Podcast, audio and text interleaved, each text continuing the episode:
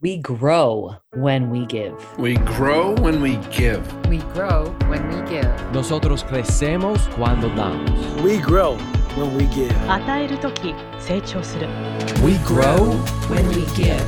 Welcome to ROG, Return on Generosity. I'm your host, Shannon Cassidy. This podcast celebrates generosity at work, not financial giving, giving valuable time, mutual respect, alternative perspectives, and genuine collaboration. Every year during the month of June, the LGBTQIA2 plus community celebrates and is celebrating in many ways. Across the globe, various events are held during this special month as a way to recognize the influence the LGBTQIA2 plus people have around the world. June was chosen because that's the month of the Stonewall riots that took place in 1969.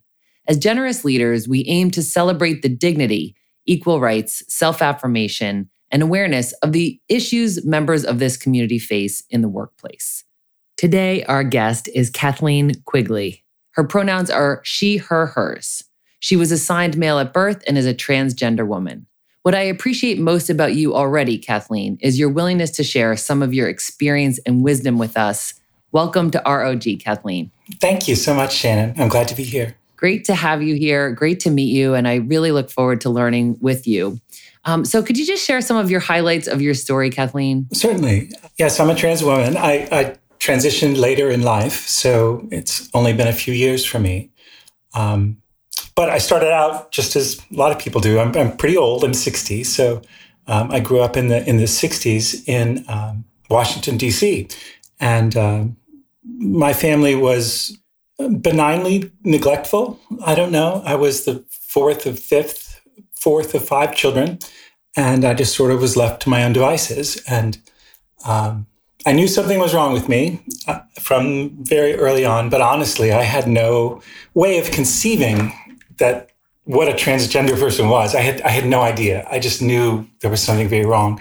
But I was also I also learned very quickly that I had to suppress all of that, uh, and so I did. I hid, uh, and uh, like some folks that I've met in my journey, um, you know, I overcompensated. So I became an alpha male. I played sports. I became an executive at work and became powerful and that sort of well, powerful. But you know, I tried. I was really I really tried to overcompensate. And that was a huge mistake. Uh, so after many years of of working in the electronics industry, I've been an engineer and designer of computer chips and had a great career, had a lot of fun, but I, I was just not, I was not open to people. I, I, I masqueraded my entire life and I was hiding behind a facade I built of what I thought I should be, which was this upright, um, man. And it took me a while, but I figured it out uh, what was wrong with me, or wrong, or how I was different, I think is maybe a better way to say it.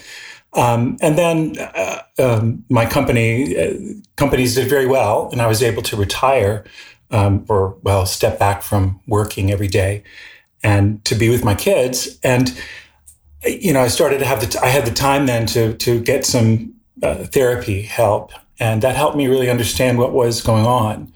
But I don't know if I if you can understand this, but I never told anyone until I told this therapist um, in my fifties. No one knew. My and my I was married for thirty three years before we divorced, um, rather amicably. I mean, we we're still friends, but um, she did not know, and it came out all uh, in a rush and we worked together very hard to try to make it right, but we couldn't. So we divorced a few years ago. But um, my journey has been one of, of being a fraud, in effect, uh, being a pretender, um, until I could finally understand and then face up to my my true self and to be to live authentically.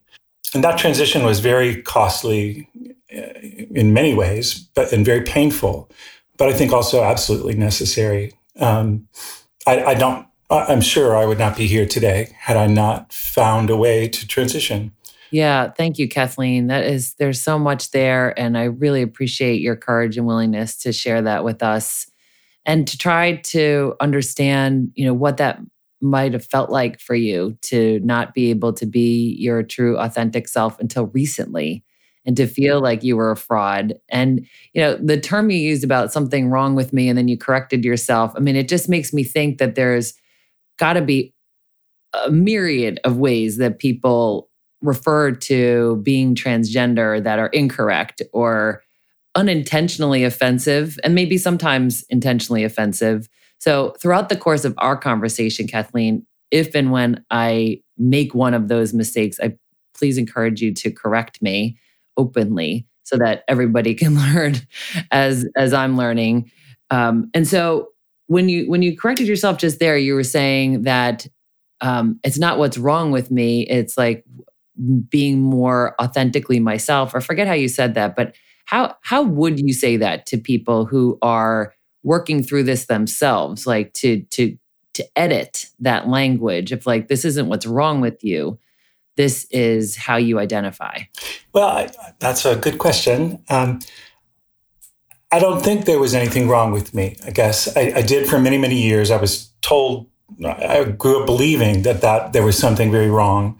Um, i had a lot of good catholic guilt and uh, i had this image of what i was supposed to be uh, but i've come to understand that gender is a spectrum and it's it's it's a social construct and it is very different than sexuality or biological sex. It's a very complicated situation. And I can't speak for the entire transgender community, but to me, I realized I was just in the wrong in the wrong body, if, for lack of a better term.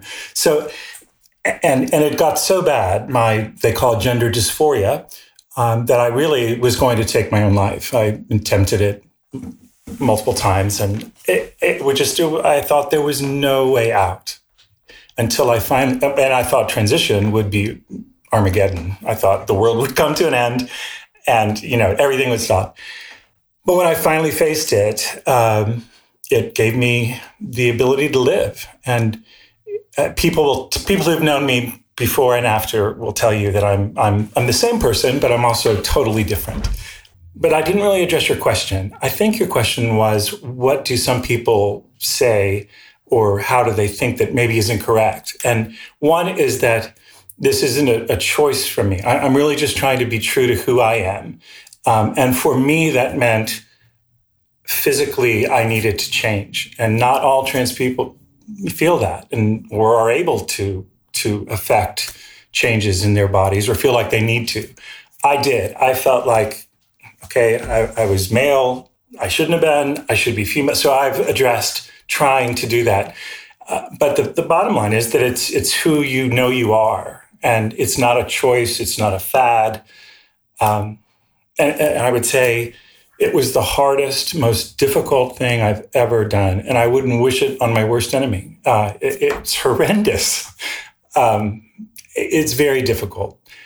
So it's not a choice, and it's not a lifestyle choice. Uh, I guess is the big thing. Um, the trouble with your question, though, I think, is that there is such a variety of ways that people now understand their gender. You know, I'm very binary is not not even a good word because that's used for some other things. But I very much see it as I was male, but I really need to be. I really was female, and so I needed to switch. You know, A B. But so many people experience a, a, a gradation across this spectrum of gender, and they identify in different ways. So I guess the thing to do is to listen to what people, um, how they perceive themselves and try to give them the benefit of the doubt that they know better about themselves than you do. Absolutely. Yes. Right. They know themselves and to be curious, to be open. Um, so when you were saying that going through this, like it was just going to be something so unbelievably hard. And then in fact it was. What can we appreciate about how that was for you, Kathleen? Like help us understand just how it felt and and just what you've been through? Well, I felt like I would lose my family. I would lose the connection and support of my family. Um, and I thought I would lose my friends and my position in society. And, and in fact, a lot of that did come, come to pass, honestly. But I obviously was divorced, and that was not something that I wanted. But um, and uh, you know, I was estranged from my two children for some time. Well, mainly my son. Um, but you know, it, t- it took some time, and we've patched things together. And I think he's supportive of me now, and we have a much better relationship. Um, my daughter was supportive from early on; she was great. But it's a it's a hard thing for children to understand that you know, dad is not really what you thought he was, or you know, and and it's been it's been difficult. It was difficult, I think, for both of them. Yeah, and you know, I don't have a lot of extended family, but it was difficult for them. But they have been great uh, after some time to sort of get used to it and see that it's real, and that it's uh, that I'm happy. You know, I'm happier. But on the other hand, uh, I was able to go back into the world, and so you know, I've gone back and, and joined boards that I was on before and and joined other things that are public where I can be visible and I can be um, in the world and not just off in a little subculture. What are some things that people do that make you recognize that you are in fact accepted and included and celebrated even exactly as you are? Well, just treating me as any other woman. Um, for instance, in a, in a church group, you know, being automatically uh, included in, in the invitation to a women's Bible study or, you know, things that are traditionally very segregated by sex. Yeah, I, I appreciate that and, and recognizing that you are fortunate in that way because there is a lot of data to back up that transgender individuals are subject to violence and poverty and abuse and other really horrific treatment. I mean, what what can you share with us about that and just being more sensitive to and awakened to those realities? Well, I have to say, even I live in Atlanta, and it's a wonderful city and very accepting. It has a large uh, gay community, for instance, and has for many, many years. Um, has one of the biggest pride celebrations. So um, I think behind San Francisco and New York, it's the third, you know, it's a huge thing. And so there's a lot of awareness and acceptance of folks. But even in Atlanta and in a very nice um, part of Atlanta, I was in a restaurant one day and I had this woman walk right up to me and tell me I was an abomination and I was going to burn in hell. And how could I do this and destroy, you know, bring down society? I, she ranted. And finally, uh, uh, the manager, I think, came up and asked her to go sit down. and this was in the heart of Atlanta. Um, so I don't. It's happened a couple times. That was the most brutal, I guess, but but I've been very fortunate.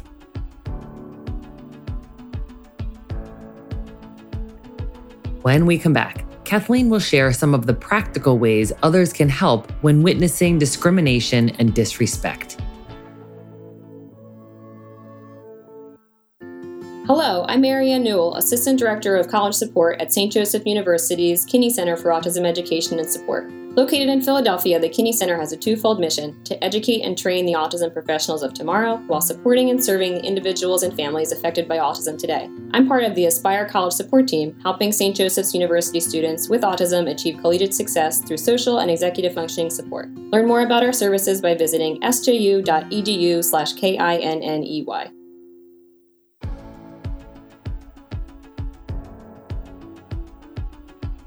And we're back with more from Kathleen Quigley. For the allies listening to that, Kathleen, which hurts any one of us to hear somebody being treated like that, what what should someone do when something like that happens? Like the manager asked this person to sit down, but let's just say they didn't and this carried on. You know, what could an ally do that would be viewed as helpful in your in your opinion? Um, well, I think any attempt to try to break the confrontation would be helpful. Someone to stand up and say, "This is not appropriate. Please leave this person alone."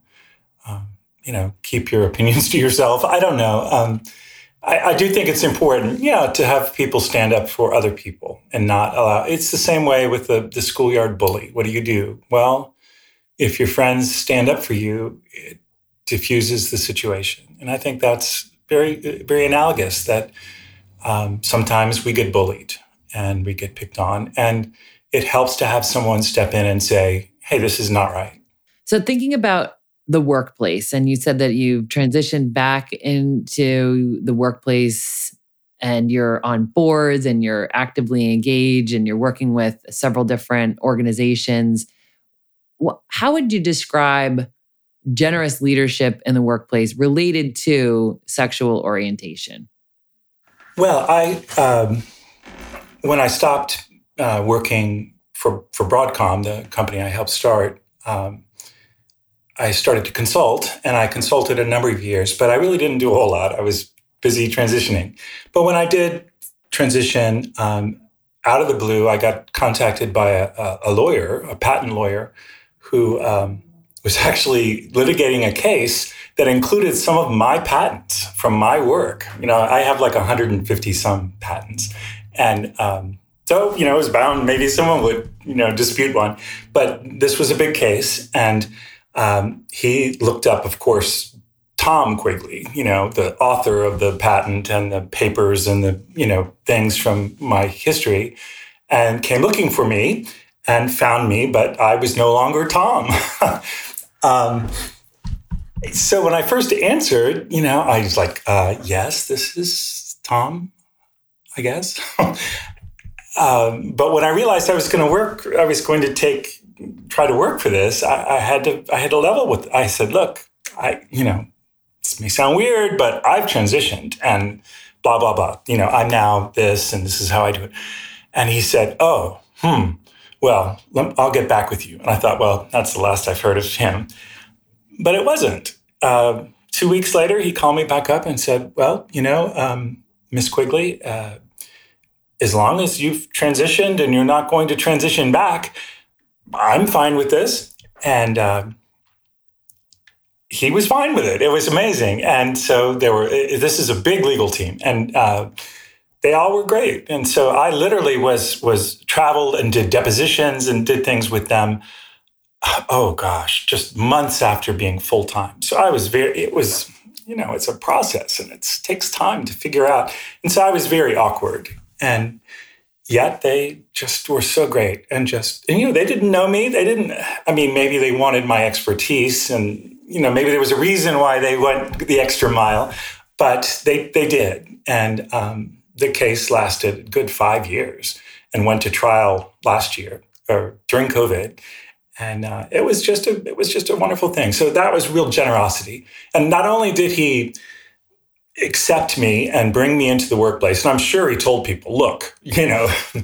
you need to you need to get on and they were all great um, but he also um, coached me and mentored me in how to be an expert witness and uh, encouraged me to to hang in there. You know, I, am an engineer. I, I want to do things one way, and this was a legal thing. And it's not always exactly, you know, what is the answer to the equ- equation. It's how do you present it to a jury and how the argument needs to flow and all kinds of details that I had no idea about. And he he has worked with me for years now and has just been great. So that's a I really appreciate him. I love that story and that that generosity that that even the the the time he took from the original call to the follow-up call. And So both of us have cable telecommunications industry experience, me as a coach and team facilitator and you as an engineer. I'm curious about your experience as a male in the cable telecommunications industry relate now juxtaposed to you as a female in the in the cable telecommunications industry what kind of differences have you experienced? I'm sort of on the per- peripheral now of the cable TV industry, but uh, a couple years ago, I was invited to speak to the Women in Cable Television conference or a big thing in Denver, and I gave a, a speech uh, that was talked about the transitions in the industry from analog to digital and from you know the old one-way cable to now two-way cable and video to data. Big it's been all kinds of transitions. And so i wove in then i transitioned too during it or you know about it. And it was it was a great experience and i found i was very accepted. What, what really struck me the most though which maybe isn't exactly on your question is but after i finished the talk and this you know it's a huge group. It was i don't know thousands of people. And uh, afterwards i almost couldn't get out of the building so many people came up and said, my son, my daughter, my nephew, my friend's son, you know, they all had these stories about people who they were concerned about of whether they could transition and be a successful member of society. They needed some encouragement that yes, in fact, you can do it. And it does, it does help you. But I will say, I don't think that um, cable was particularly friendly to women. Um, you know, I ran big development organizations, and it was very difficult to find, hire, and keep um, women. And so, so maybe a, a story to your point. Um, while, while I was at Broadcom, I had this absolutely brilliant woman working for me, uh, just scarily brilliant and diligent, hard work. You know, she was just great, the best sort of employee ever. And I had this uh, job opening that I really wanted her to apply for. You know, I really wanted her, you know, and you have to post it to do all the right HR things, but I really wanted her to apply. And so, you know, I pulled her into my office one day and I said, uh, you know, I was really hoping you'd put in your resume, but the, you know, we need to get moving on this. Mm-hmm. And she said, oh, no, no, no. I looked at the, the list of uh, requirements and I only had like really seven or eight out of the 10 things you listed. So I'm not qualified. And yet she was. And she needed that confidence and that boost um, to say, I'm going to go do this. I'm going to try to do this. And so, you know, you know, I felt like it was important to, to try to mentor her. But you know, I had very few opportunities because there were very few women in the industry. Yeah. And I want to go back to the reaction of the audience at the Women in Cable event that you spoke at, and for all of the people seeking support and advice and encouragement from you. I mean, I just think that is such a gift that you have, Kathleen, to give the world to talk about your story like you're doing here with us, to help us to see, like, yes, there can be life after transition. And here's how you can encourage your loved one or yourself through this transition. And here's how you can be a generous leader and create an organization that that makes space mm. for this type of thing. Like, what are some of the the things that you notice kind of right away when you enter, say, an office building? Hmm. Well, I think I think um, I feel more at ease when I see employees that sort of match the demographics of the world. you know, so lots of women and men and men. You know, it, it, it takes it's 50-50 practically. And also then ethnic diversity and and seeing that people are you know, that the room matches the world. And, and that's an important, important thing. But to me, uh, when I see a diverse workplace, that makes me feel like, okay, these people get it. They are supportive. Mm-hmm. Mm. So it's the people around the space, like who's involved, who's employed there, who's leading that organization. What does it feel like to be there? Do you feel representation is is vast that they're it, like like you said it's reflective of society. I think that's that's a really important thing. And and then to you know also be mindful of how people communicate. You know do they share their pronouns? Do they look for ways to be inclusive and not make assumptions about p- people like even which restroom you would use or you know things that you might need all of our guests share a favorite quote or life mantra. What is yours, Kathleen? Well, it has nothing to do with being trans, but um, Arthur C. Clarke said that any sufficiently advanced technology is indistinguishable from magic.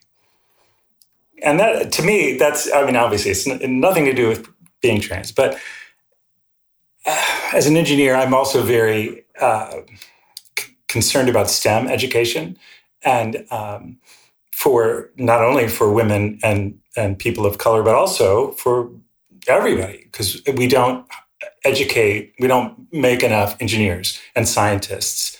Um, and I think it's really true. We have such advanced technology now that it, some people they literally have no idea how it works, and you know, in a post-apocalyptic world, you know, we would be lost without all this stuff. So I think it's important to, to encourage kids and and adults too to be curious about how things work and to to be aware of just what it kind of just in general what all this technology where it comes from and and and be re- mindful of it because it's a very short step to where it's just magic. Yeah. Right. Yeah. So it's indistinguishable from magic, but it's not magic. But you're saying like learn, get, you know, lean into it. So speaking of like understanding how things work and just taking that empathetic and compassionate, generous kind of approach to leadership, what is some encouragement that you have for our listeners around the topics that we've been talking about today as they go forward? Like, what are some of the things that you hope these generous leaders who are listening do differently because of what they've learned from you today? Well, I would hope that they would understand that people, some people, unfortunately, need to transition, and or they they need to be authentic in a way that doesn't fit this cookie cutter male female dichotomy that we've all grown up with, and that it doesn't make you a freak or a or a, a flake or I don't know what sort of negative terms you can still be an extremely valuable and contributing member of a team and be transgender or be non-binary or you know it doesn't mean that you're crazy or you're an idiot or you're not a you know or not a team player right? You can still be a very successful person um, and and exist in the world um, and deal with mm. being transgender. Absolutely. Oh thank you for that Thank you for who you are and for sharing some of your story with us and just really being a light, somebody who is helping us to see the way. And I just so deeply appreciate that you made this transition and that you embraced who you are authentically and that that has led you to where you are today. I'm just very grateful for you, Kathleen. Thank you. It's very kind of you.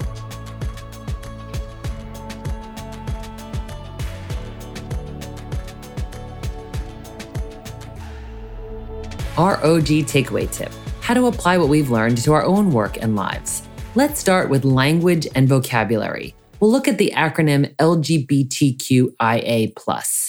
It stands for lesbian, gay, bisexual, transgender, queer or questioning, intersex, asexual, ally, and the plus intends to include all of those not specific to one of those identities. Getting the language right is challenging for some. And it's not a question of if we're going to make a mistake, it's when we're going to make a mistake. And what's important is to identify and learn from those mistakes. For example, in this episode, I made the mistake of saying sexual orientation when I meant sexual identity. It's two different things. Sexual orientation is who I love and am attracted to sexually, and sexual identity is the sex that I identify with. My sexual orientation is heterosexual, and my sexual identity is female, which makes me cisgender. Cisgender is the term used to describe someone who identifies with the gender assigned at birth. Side note the most inclusive way to say this is gender assigned at birth, not born a female. Kathleen was assigned male at birth and identifies as a female. For some of you, this is entirely new and unfamiliar. For others, this is a relief to hear from real people who are experiencing what you or someone you care about is experiencing.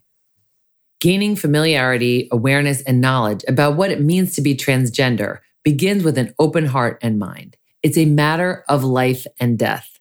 The trans community is the most discriminated against and marginalized, especially those who are in the BIPOC, Black, Indigenous, and people of color transgender community. Kathleen said it best real people actually can and do transition. While unbelievably challenging and costly, it's necessary and life changing, and it's often life saving. No one would ever choose to be trans. It's the most difficult thing that she's ever had to deal with. Think about that. Here's a person who's extraordinarily smart, talented, accomplished, and gifted. She's achieved the milestones that most associate with success, and yet she didn't think she could be herself. This episode is a call to action to learn about people from other communities, to be our best and our most authentic selves, and to create workplaces where everyone belongs. Join us next week with Rhodes Perry. Until then, stay open, inclusive, and generous, everyone. Thanks for listening to ROG, Return on Generosity Podcast Please help us grow by subscribing and reviewing us on your favorite podcast player. And for more information, visit bridgebetween.com. We grow when we give. 우리는 나누면서 성숙합니다. We grow when we give. On rayonne quand on donne. We, We grow, grow when, when we, we give. give.